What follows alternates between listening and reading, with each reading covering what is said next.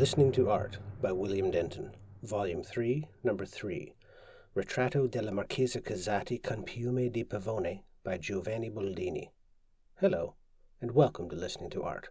I'm William Denton. In the previous issue, we listened to Augustus John's 1919 portrait of the Marchesa Casati. Now we will listen to an earlier portrait, dated 1911 to 1913, by Casati's fellow Italian Giovanni Boldini.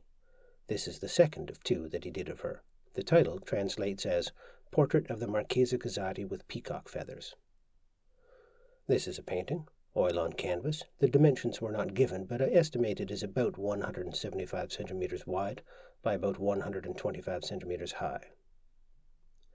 Now let's listen to Ritratto della Marchesa Casati con Piume di Pavone by Giovanni Boldini, recorded at the Galleria Nazionale d'Arte Moderna in Rome on 1 June 2018.